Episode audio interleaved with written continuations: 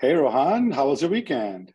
It was pretty good. I just hanged out with friends, went to Top Golf and did some swimming. So we had our physical activity and then, you know, club with the movie night. And then Sunday was just a little bit of shopping and, you know, some alone time. So I got caught up with myself, self-care, did some reading since I bought all the Game of Thrones books. So I finally had time to read some of those chapters and yeah, it's pretty good so far. Looking forward to reading the rest of the series. Cool. I didn't take you for a reader um, it's uh, kind of fun to obviously watch Game of Thrones was fun, but reading is an art itself. Um, what what are the big takeaways on reading Game of Thrones versus you know watching it, if you will? Um. Well, when I'm reading it, I was I sort of visualize some of the scenes differently just by the way they're described. So it's kind yeah. of interesting to see like, oh, it's described this way, but then it's shown this way in the episode. So you know, it's interesting to see like what I originally thought and then what's happening, the the differences in my thought process of oh, this is how we've interpreted the scene without reading the book, and this is how it gets interpreted after reading or seeing the show. So yeah, it was interesting to see you know what you think is not always you know gonna show. Yeah, that's that's so funny because I think you're you're so right, and also whenever uh, every time I've uh, read a book and watched a movie or watched a movie and read a book, regardless of what sequence. Like if I read a book and watch a movie, I'm obviously very disappointed. But if I watch a movie and read a book afterwards, I'm less disappointed, but I'm still disappointed. but I think just going back to what you're saying about, you know, your thoughts, it'll be nice to see like you, Mark, highlight them and say, you know, the, the book says it this way, and the movie, the show, sorry, the shows, Game of Thrones shows the show shows it this way because that'll be nice to see, don't you think? Mm-hmm, for sure, it would. And then we can start a discussion thread and uh, open up a full chain or maybe tweet or whatever. Uh, it'll be nice for everybody to contribute saying, oh, no, no, by the way, this is how it happened in the show. Because it's always like in book, as much as I write, like holding the book, mm-hmm. what I mm-hmm. hate is the fact that I can't create a discussion thread out of it. Or, right. Uh, or any other form of engagement. What do you think of that? Well, definitely if if you're a physical person that likes the physical copies like me, I tend to not really write in the books and all that stuff because I just don't want to damage it because it just looks so pretty as is. But like mm-hmm. if there was mm-hmm. like, you know, with digital platforms like audiobooks and just, you know, Kindles and tablets, then yeah, you know, that there would be a nice way to just have all of our notes in like there and then that way we can just share it whenever. I feel like that um idea would be really cool. And then that way it can create the uh, the invention of like virtual book clubs and stuff like that. Yeah, well, uh, we don't have to invent anything because our next guest is doing exactly that. Uh, our next uh, guest uh, is implementing a software that does exactly that. So let's bring him in and talk about how to do what's called social annotation. Sounds good. Hello, everyone. My name is Kiran Koditala. Welcome to Illuminated Podcast. I have with me my co host, Rohan Polakam, and also an exceptional guest, Dr. Hodgson, Justin Hodgson, is on the call with us. Dr. Hodgson is an award winning educator and digital transformation leader at Indiana University, where he co directs a system wide digital gardener initiative, a series of programs focused on faculty development and student success designed to integrate digital literacy, digital creativity, and digital learning into the classroom. He's also an associate professor in Department of English at IU Bloomington, where he directs online first year composition program. Justin, welcome to Illuminated Podcast. Thank you. Thank you guys for having me. I appreciate the opportunity to, to talk about all the cool things we're doing at IU. So that sounds great because we have been talking to students, professors, uh, chancellors, and presidents over the years.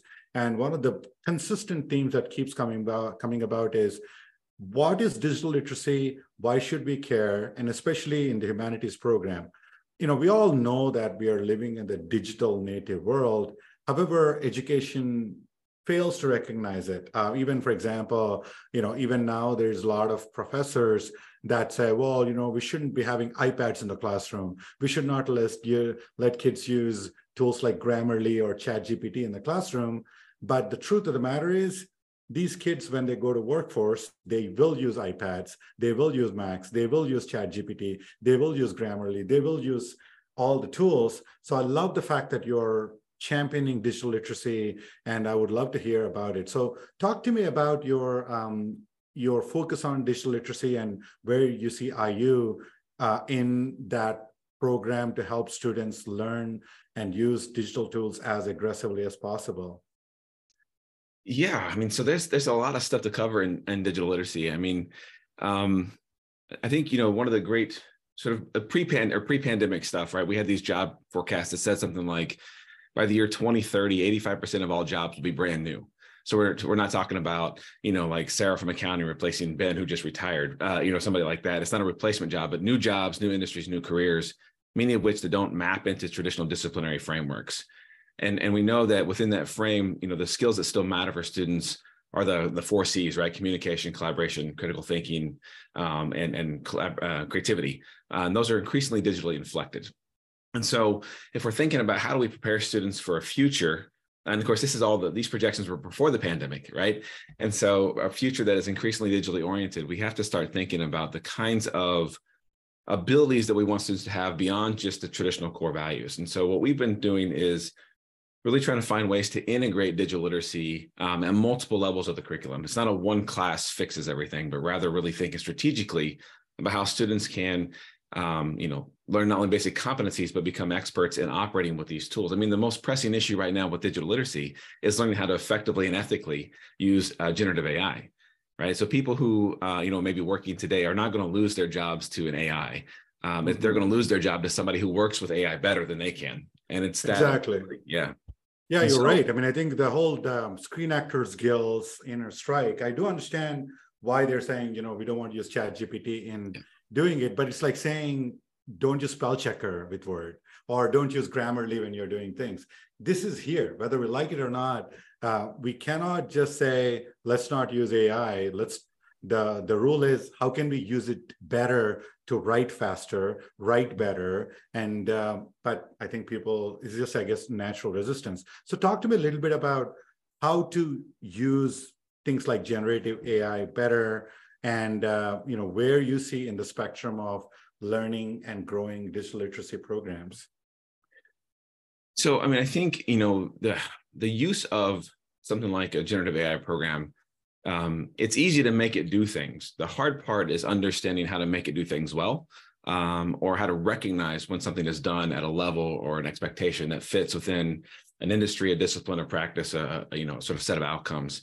And I think that's still one of the biggest gaps that we have is is not how how do we help students learn how to you know use this tool to write a paper, but more importantly, how do we help them understand the rhetorical strategies by which a paper becomes an effective element in their communication strategy, right? So it's it's it's moving maybe back a step to something we used to do in the early like 40s and 50s in writing classes, right? This sort of approach to thinking more strategically about the impact of communication, the the recognition recognition of a genre, how to ask the right kinds of questions to generate outputs that meet audience expectations, um, and then how to uh, navigate within that. And so, as a teacher, you know, one of my things is um, not we how do we hide from ChatGPT, but how do we design things in our classroom that help students develop the skills they need that are in complement to ChatGPT, yeah. not not not to replace it, but to really develop those kind of critical depth uh, of skills of you know analysis and, and reading, close reading, and understanding text, and understanding communicational strategies across mm-hmm. different modalities. Um, yeah. And so that's the tension I think is not what can a tool do, but how can I still prepare students to be successful as intellectual, thoughtful, ethically responsible individuals, while also not ignoring the fact that there's this behemoth in the room, right? This this elephant, yeah. if you will, that's everywhere from video, audio, uh, text. Um, you know, you need something produced. Right now, the machines can do it even faster, and sometimes it frustrates me because I had to learn how to do all this stuff the hard way, right? um, and so I always get. Well, at least we don't have to. Yeah, you're right. So Rohan, I think um, Justin brought up this inter- interesting point about pandemic and how the digital literacy gap, if you will, has impacted it. I know you were in the middle of the pandemic, um, and were you, I think you were a junior in mm-hmm. GSU. Can you talk to us a little bit about you know how your friends struggle with it and how uh, tools like Justin is recommending or digital literacy that Justin is recommending would have helped you? Well, since you know the pandemic, it just happened all of a sudden that at least that initial first year making the transition to online, everyone still had all their textbooks and everything. So we just brought all that home with us and we're still using those. It was only really the semester after where the teachers were like, okay, we found these new ways to teach. And then the whole digital thing came online. And first, I mean, I wish um, it came sooner than later, honestly, because it was just one less things to have to worry about. Worry about like, oh, where is this book, that book? From more of like um a perspective of, oh, it'll be easy to get the information. Everything's just at their fingertips instead of them scrambling looking for it in a textbook. And most people don't even want to open a textbook. So with the digital world, everything's right there. It's easy to access. So that definitely that's one of the first things. And right. when it comes to the social annotating part, I remember even from high school, I had to like grab like a marker or a highlighter, highlight like a couple sentences, and then on the side write my thoughts about it. So with this, yeah. it's just so much easier. And like you guys are saying with AI, I feel like AI can help better um, prepare us for what the annotations actually mean instead of just having like simple answers like, oh, this sentence made me feel angry. We actually can describe and put our full thoughts and if anything, AI will help us become better writers in that as well. So yeah. I think Justin, this, this is a great segue into your digital gardener program because um, one of the things that you know Rohan brought up is this idea that when you're right when you're reading a textbook, I always used to highlight. I used to have like yellow highlighter, green highlighter, blue highlighter. All of that is great, but you know, just like Rohan is saying, it only applies to my book. I cannot say, oh, by the way, I like this paragraph. What do you think of it? So well, I don't want to take your thunder away, but I think one of the cool things that you have, this idea is to take that annotation and cultivate knowledge, information, and uh, create conversations. Can you talk to us a little bit about the Digital Gardener program and how you have been involved with that?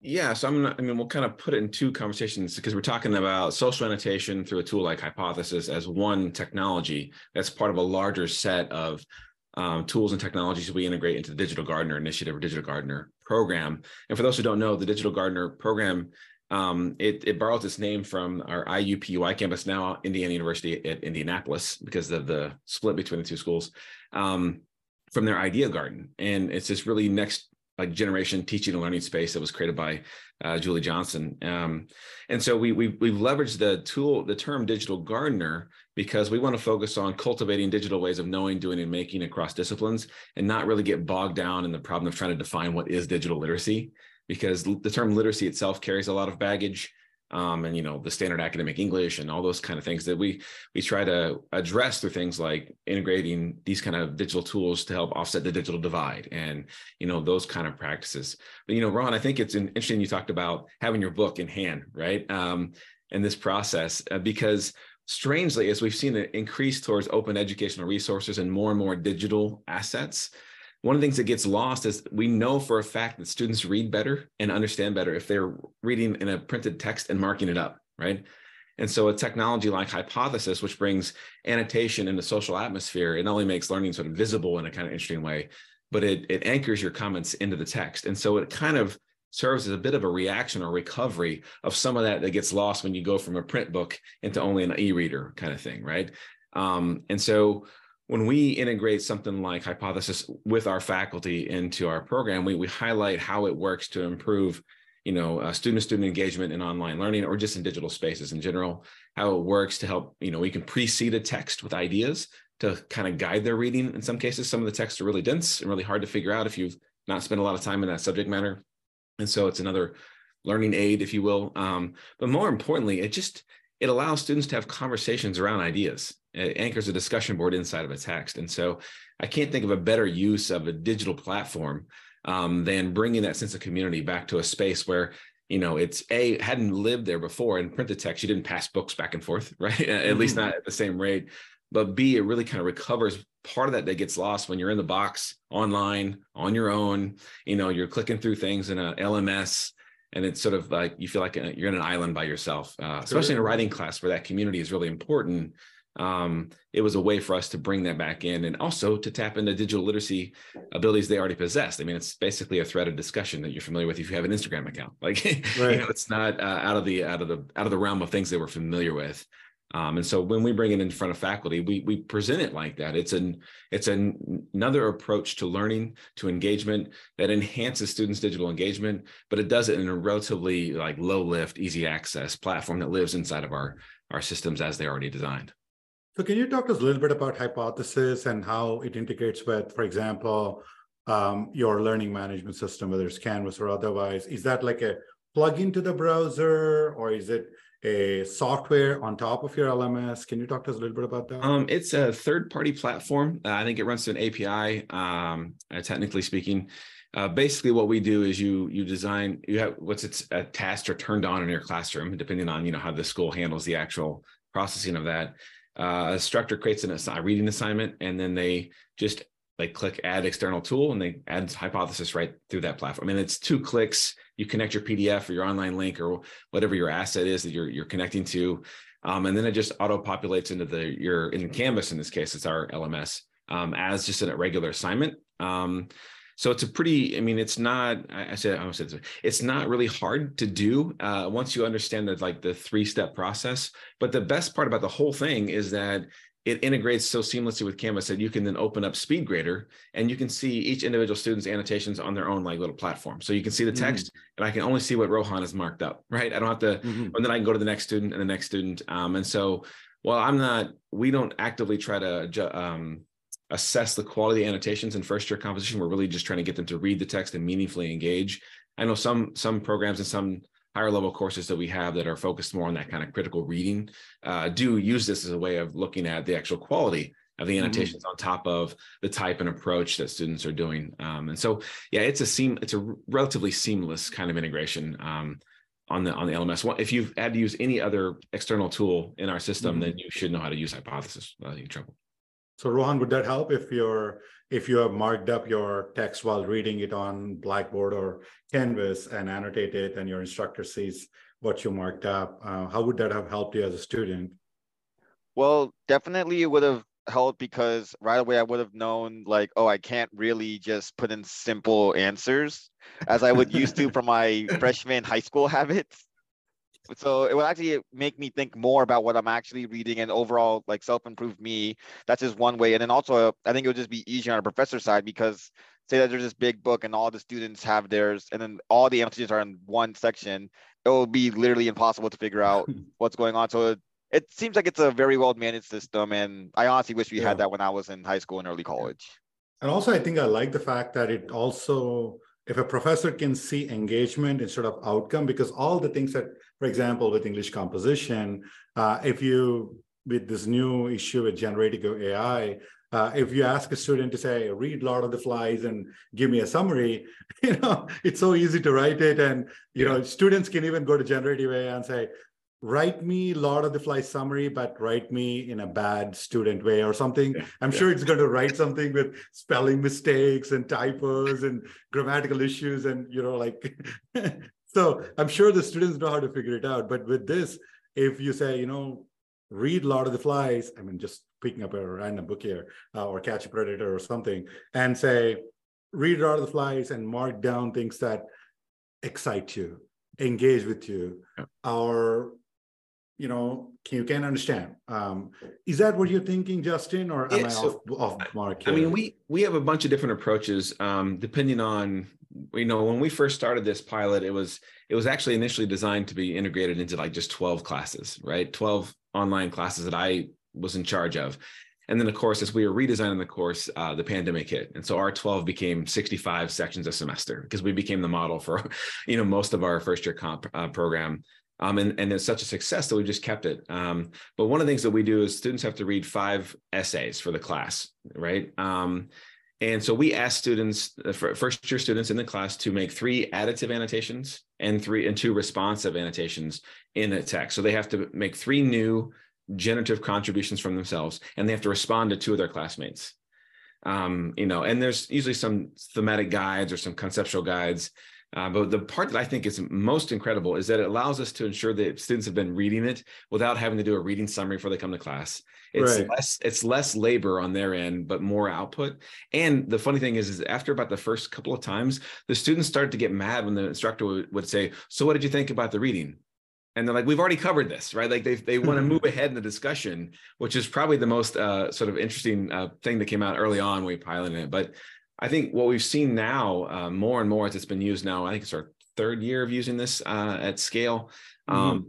is things like instructors use it to identify where tensions live because of the kinds of questions students are asking, where confusion is, or more importantly, they look at the sections the students haven't marked up, you know, uh, and say, oh, what, why are we not marking this up? Is it just too hard? Are they just skipping it? I mean, you get a lot of annotations in the first, you know, five pages, that kind of stuff. But I mean, they're, they're relatively exactly. short anyway. Yeah. But the best part, I mean, not the best part, but one of the, the fun things too, is it's, it's actually more work to try and read it and have ChatGPT generate your annotation than it is just to do it yourself because they're short form comments.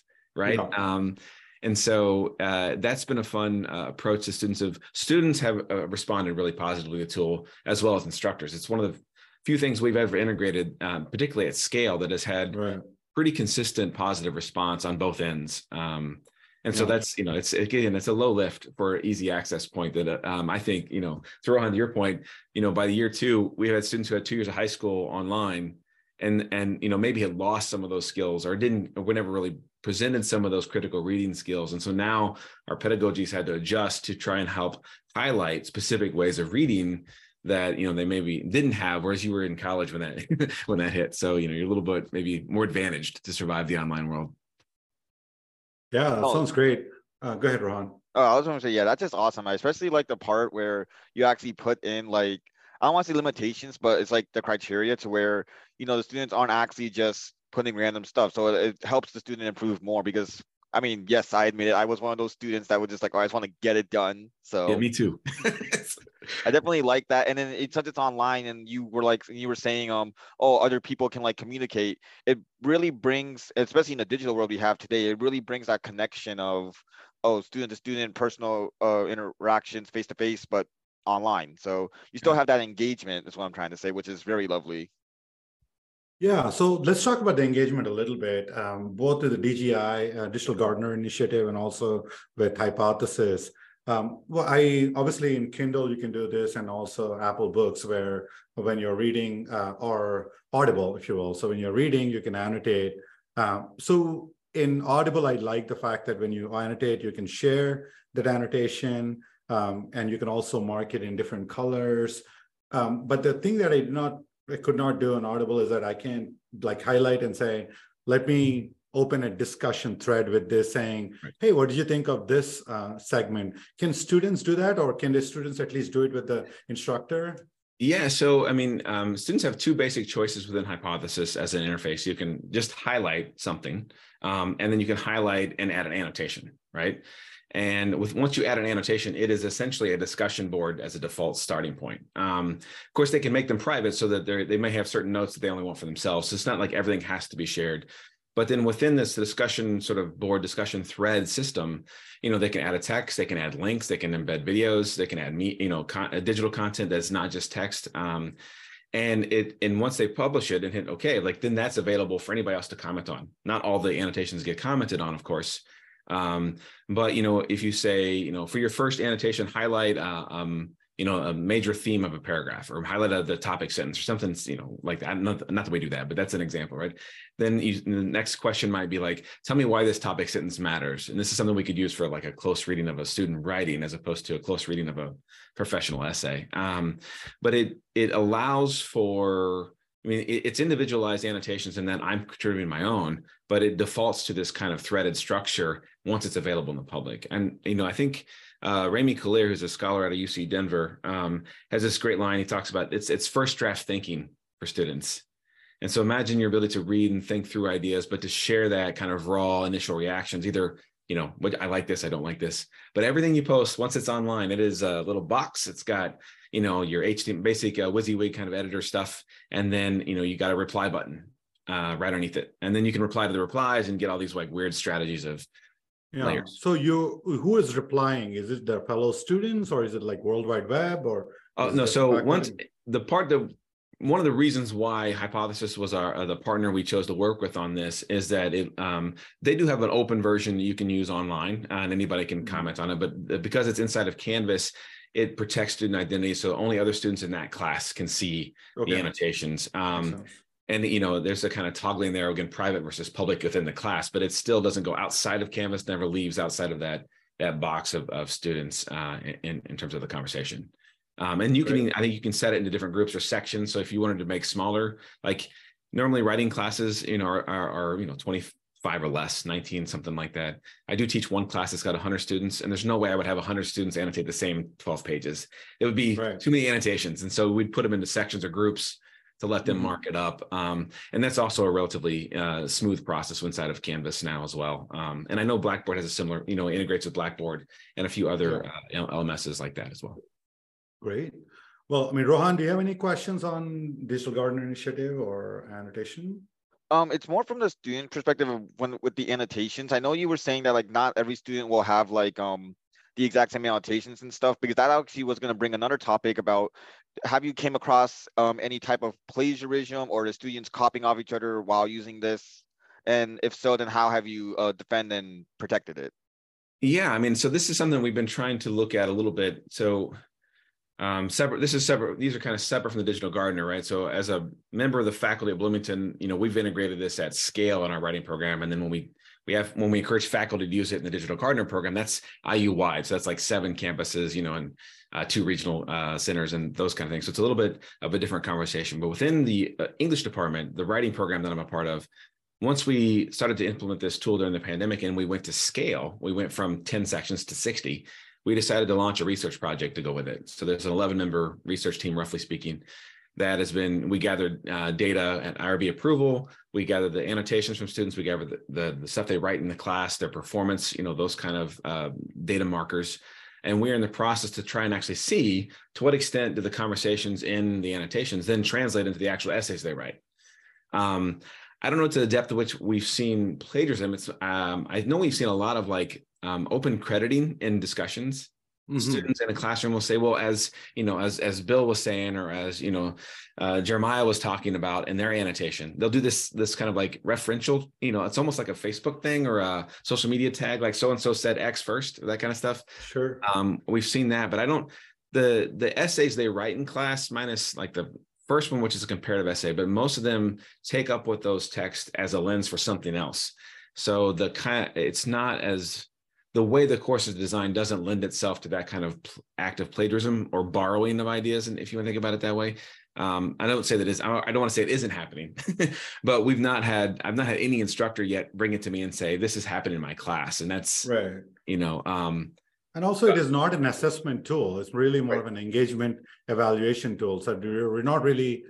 I don't even know if there's plagiarism option. You know, or what are they doing? Trying to copy other each other's annotation I mean, how is that going to help them? Um, but then again, kids do the weirdest thing. Kids I was do, thinking listen, more on, students do all kinds of fun things. yeah.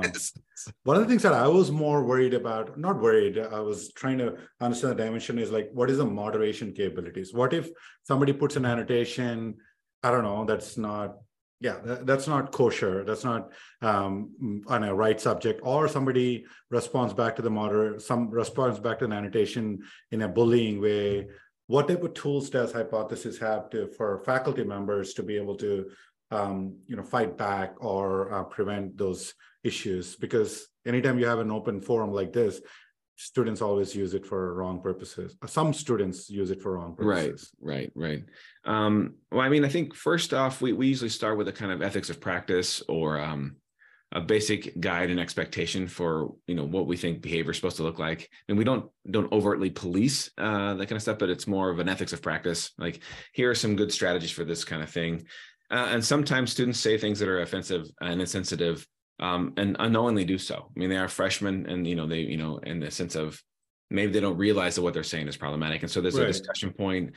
To this point i don't think there's a way to actually moderate them uh, on the hypothesis discussion board post inside of the LMS. I mean, I know you can moderate and control what posts get seen, and you can take you know block them and that kind of stuff in the online open version, right? In the sort of the open world version, if you will. But inside of the LMS, because of email access and you know notification of moderation of posts and things like that, the hypothesis doesn't currently have that um, capability. Uh, I know it's in the roadmap what they want to try and do down the line. That's part of it, but right now it's not there. So what we do um, instead, or as in a kind of a response or a, maybe a preventive measure, is we talk about you know just mo- we model good behavior, but we talk about the sort of ethics of of discussion board posts and how we engage in discussion in general. In many ways, it's very similar to the classroom. You know, students can sometimes say things in a class unintentionally that might be uh, problematic or inflammatory or um, to other students or insensitive. Uh, and so we use it as a teachable moment. And so inside of the discussion threads, you know, things may come up, and other students might interact and talk and engage and uh, around something that might might have been problematic. But for the most part, you know, we we let the teacher sort of address these kind of things and ask them to do so, like to to talk about strategies for for discussion board, ethics of responsibility and, and practice, uh, and then to address these things when they come up in ways that are meaningful and textual, and talk about the rhetorical significance of what has been written or said. You know, so it it follows that kind of pattern that we already have in a in a regular in person class discussion. It's just that this time there's a written record of it. It's online. Um, but it's that's part of I think the advantage of something like social annotation is it feels legitimately like it's putting a classroom discussion uh, inside of a text, it's anchoring it next to the text. And so while I could see the need and perhaps the want uh, for moderation, those ability to, to, turn off, to block, to um, kind of post um, in some of the most extreme circumstances, um, right now it's not really an issue. We really haven't had any of these kind of issues come up in our, you know, three years of using the tool in the classroom. At least not to my knowledge. No instructor has brought it to me and said this has happened in my classroom. So uh, it just doesn't seem to happen as much as I think you would think. Um, but again, I think that goes back to our pedagogical practice and our approach and the way we try and focus on community building and engagement as a class, online or otherwise, uh, and then how that trickles into the practices that we the, students then engage in and behave in the ways they behave and the ways they approach the conversations uh, around reading. So uh, that's great, Justin. I like the fact that you guys are doing an ethics practice and teaching good behavior. But I agree. I think uh, my comment was a little bit uh, off off putting anyway because you know ultimately students are there to learn, and if just like they're in a classroom, uh, if they're going to say something offensive, it's going to count against them in a classroom. And i'm sure in the digital garden it's the same thing. And they also have to be as good citizens. They have to learn and grow. I i love the idea that as part of digital literacy you're giving them good guidelines and good ethics to follow. And I love everything you're doing with respect to as a faculty member and also the digital literacy. I would love to hear your backstory and understand like what drives you and what makes you commit yourself so holistically for higher education.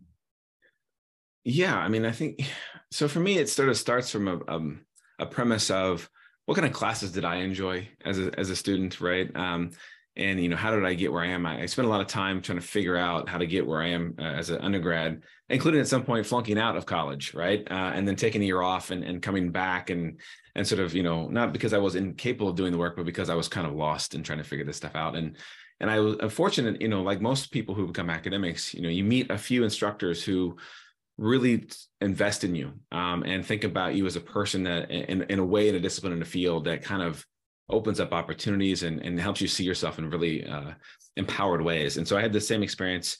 There are multiple uh, different instructors, but but as I moved out of you know grad school and into the field, it became a commitment to thinking about how do we build a better learning experience. I mean, I do a lot with technology, and I love video games. Um, video games are incredible in the fact that if they can't teach you how to play them and play them well, they don't make any money. And so their very premise of, of operation is, is a learning premise, mm-hmm. right? Um, and they're often wrapped in stories. They're engaging. They're replayable. Students will spend 500 hours on one game, and that's a small game, right? If you think about the way games work. And so, I, I early on in my career, I started thinking about how do I bring more gaming principles and practices in the classroom. And this led into this like bigger conversation about, you know, what does it mean to build a better learning experience, and how do we facilitate that? Um, and in today's day and age, some of the really exciting things that happen are, op- are, opportunities that come through um, next generation technologies, right? And rethinking the learning space as not just the desk in the room, but uh, as a space for us to engage, to actively talk about ideas, to solve problems. And we've seen some of this transition over the last decade or so around active learning, flipped classrooms, um, augmenting the space. But I think you know a question that I ask a lot, and I've, I've, asked it at several talks that I've given this semester, which is when is the last time? This I'm asking faculty, right? When is the last time you had fun in the classroom? And you would be amazed at how many faculty cannot actually answer this question. Right. And I don't mean it has to be fun, like, oh, we're having a great time. I, I think it's good. But, or, you know, just really ask them, like, what kind of fun elements, what makes your class fun? What makes it meaningful? What makes it engaging? Those kind of categories. And too often, you know, the, the response is, well, this is the content that I cover.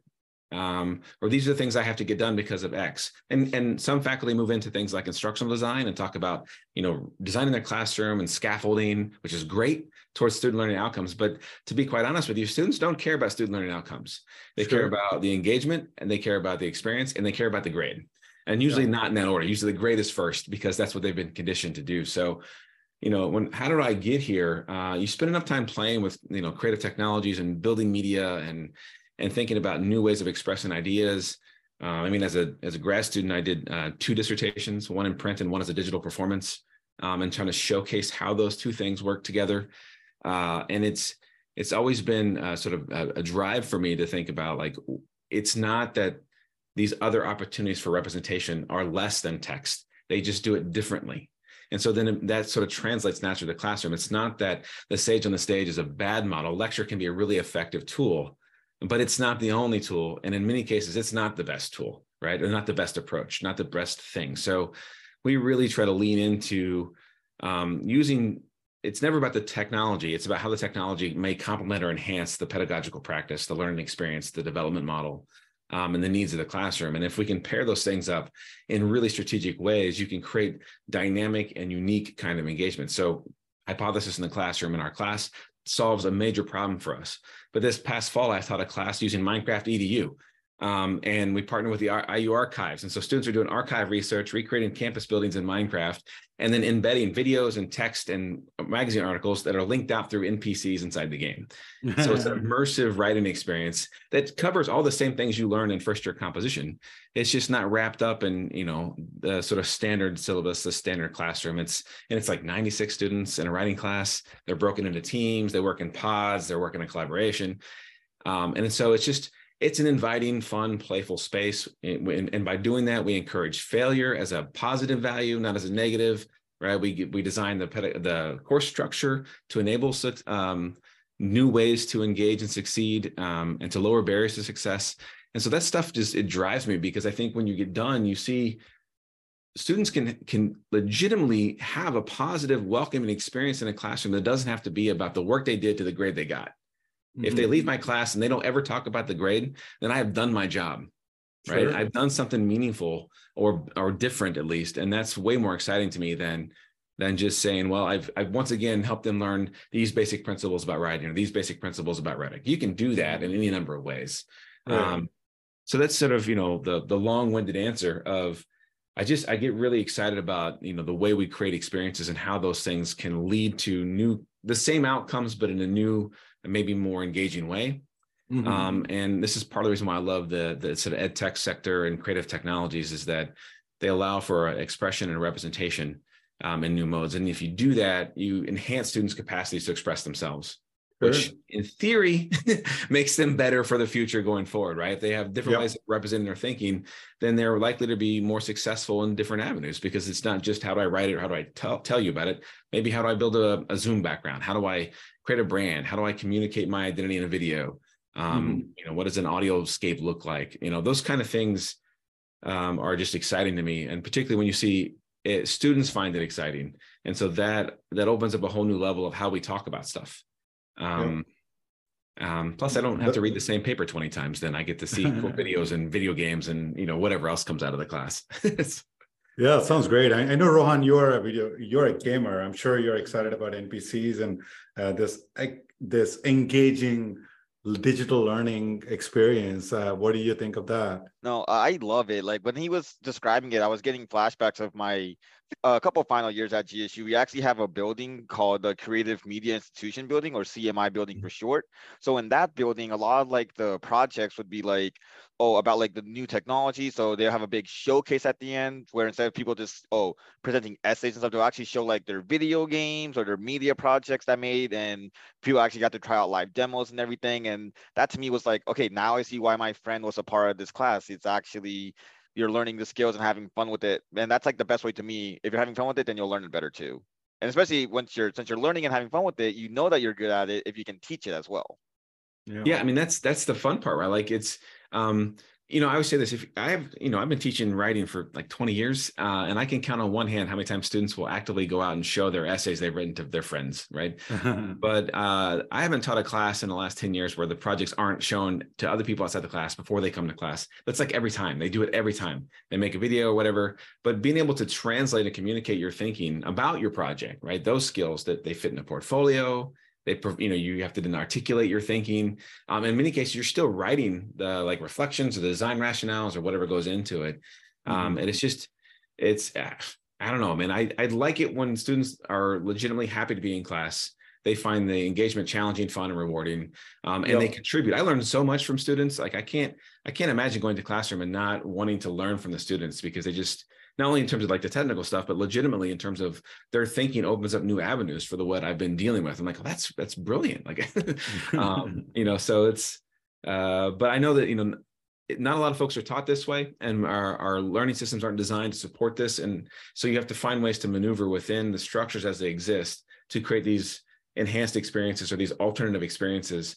um, that sort of complement the, the the infrastructure that makes higher education run, which is Mhm. That's you know the gamer in me is like how do I move within the rules right to to to make these things work. So Sure. Well, that sounds great. And and I think we're kind of coming to the top of the hour here. And I want to talk to you about the future of education and also like regenerative AI, because I got a chance to read your LinkedIn article on the ethics of practice for um, generative AI. And I think that's great because I think, you know, just like anything internet, whether it's hypothesis or whether it is using Google in the classroom or calculator in the classroom, now whether we like it or not generative ai is part of our experience. So you know setting those rules or ethics will help instructors faculty members and administrators instead of saying don't use generative ai in the classroom.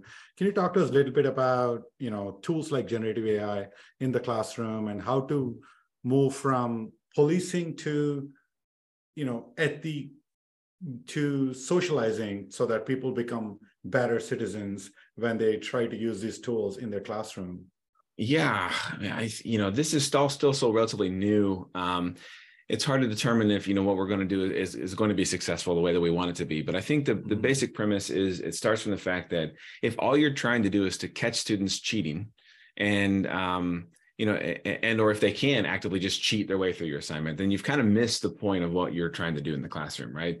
Um, because a there's not really any good detective tool out there. I mean, by design, they're they're just neural networks, and the structure and the scope at which they're operating is just ahead of of what's going to happen, uh, and how you can catch them, right? And most of the tools we've seen so far also carry the standard, like the detection tools still carry standard gender and race bias kind of stuff that we Right. want to just kind of avoid. but Um, even if you catch it you know i think as good digital lit- literacy advocates like you and i are it's better for us to enable them to use these tools and become faster. For example i it took me three months to learn html um, and over the years i've used basic tools and stuff like that. And now my son can learn it in three hours. So what's wrong Yeah. with that?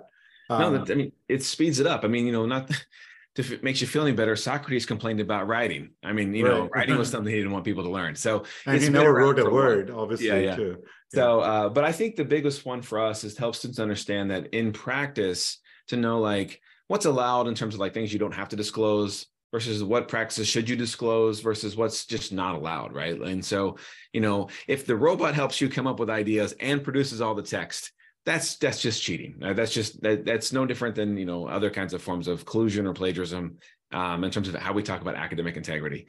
But you know, if you're using it as an assistant to help clean up some of the writing, um, or if you're using it, you know, in in the, ways to come up with some, an outline for some how ideas might be represented, you know, those practices have been around for a while. I mean, you know, the squiggly in Word will, will is basically this uh, in some cases doing the same thing. So it's really kind of orient students around, you know, what are the different ways you can use some of these tools, and then of those ways, what should you be recognizing, crediting, citing, um, you know, acknowledgments, however you want to do it, uh, in such a way that it it's not that you're trying to take ownership of work you didn't do. It's trying to be responsible for the work that you did do right?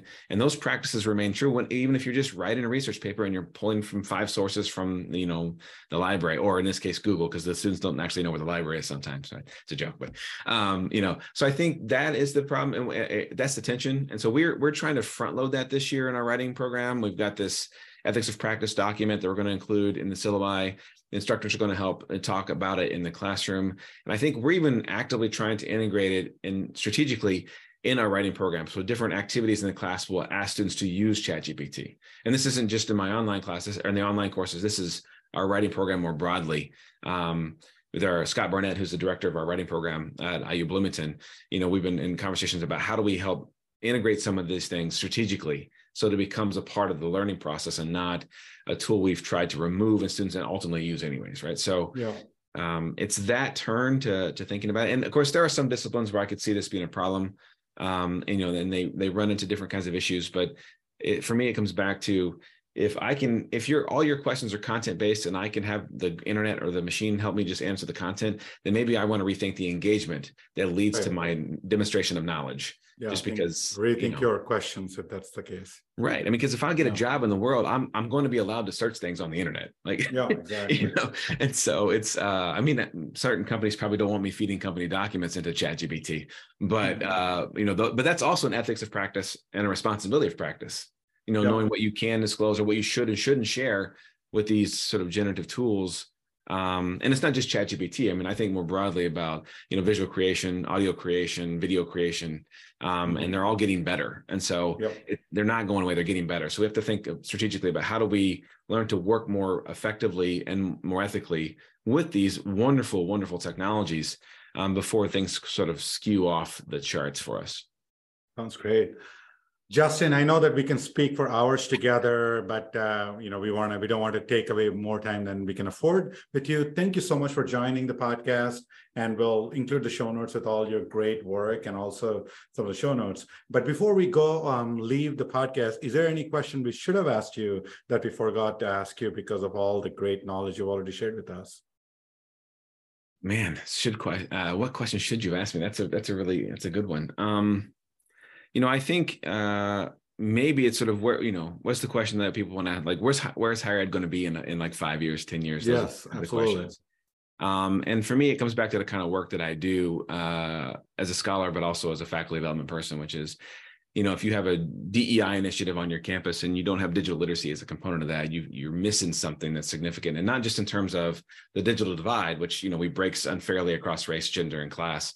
Um, but also in terms of accessibility, in terms of access and accessibility. And so thinking about how these technologies and their integration can help remove some of that gap. It helps us avoid what I think there's a concept called double jeopardy digital inequity.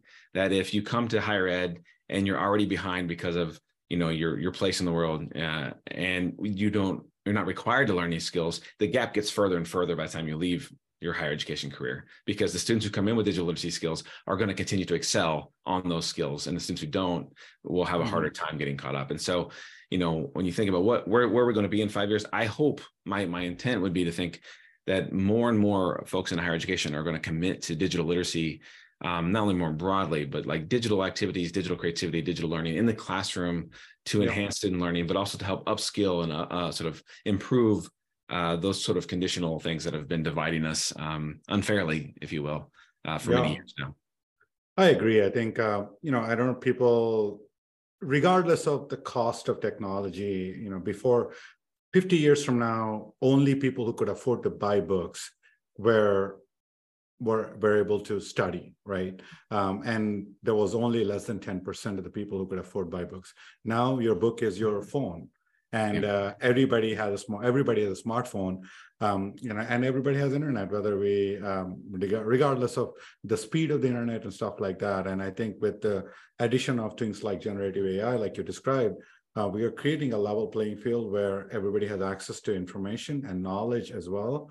And how and ultimately what we are left with is how do you apply this knowledge? How do you apply this information when everybody has similar information and we're not compartmentalizing the information only for rich people or you know people of this color or this flavor. Uh, i think that's where the digital divide um, really becomes starts to blur if you will almost disappear and makes it easy for everybody to acquire knowledge as easily as possible and uh, decide to use it or not. Um, obviously you know there's always going to be a risk where people can use choose to use knowledge for the wrong purposes but we always had that problem. It's not like you know it's a new problem to have. It's just that we have a lot more inform lot more people with a lot more access to information. And uh, let's see where that takes us. So uh, justin thank you so much for your time. I really appreciate all your thoughts and comments. Uh, you're welcome to join the podcast anytime. Uh, and we'll put the show notes with all your great uh, links as well. Thank you for joining the podcast. Thank you for having me, guys. I appreciate your time today. Everything is a service. Whether it's finding ways to help students reach their goals within higher education, sharing medical records to patients quickly and securely, informing residential customers of an impending outage, or communicating with remote satellites thousands of miles apart. All of it requires data, integration, and communication. At N2N, we provide services that make all of these possibilities realities. And we make it faster, simpler, secure, and easier. Because we believe everything is a service, and bringing everything together is how we can help you innovate and change the world.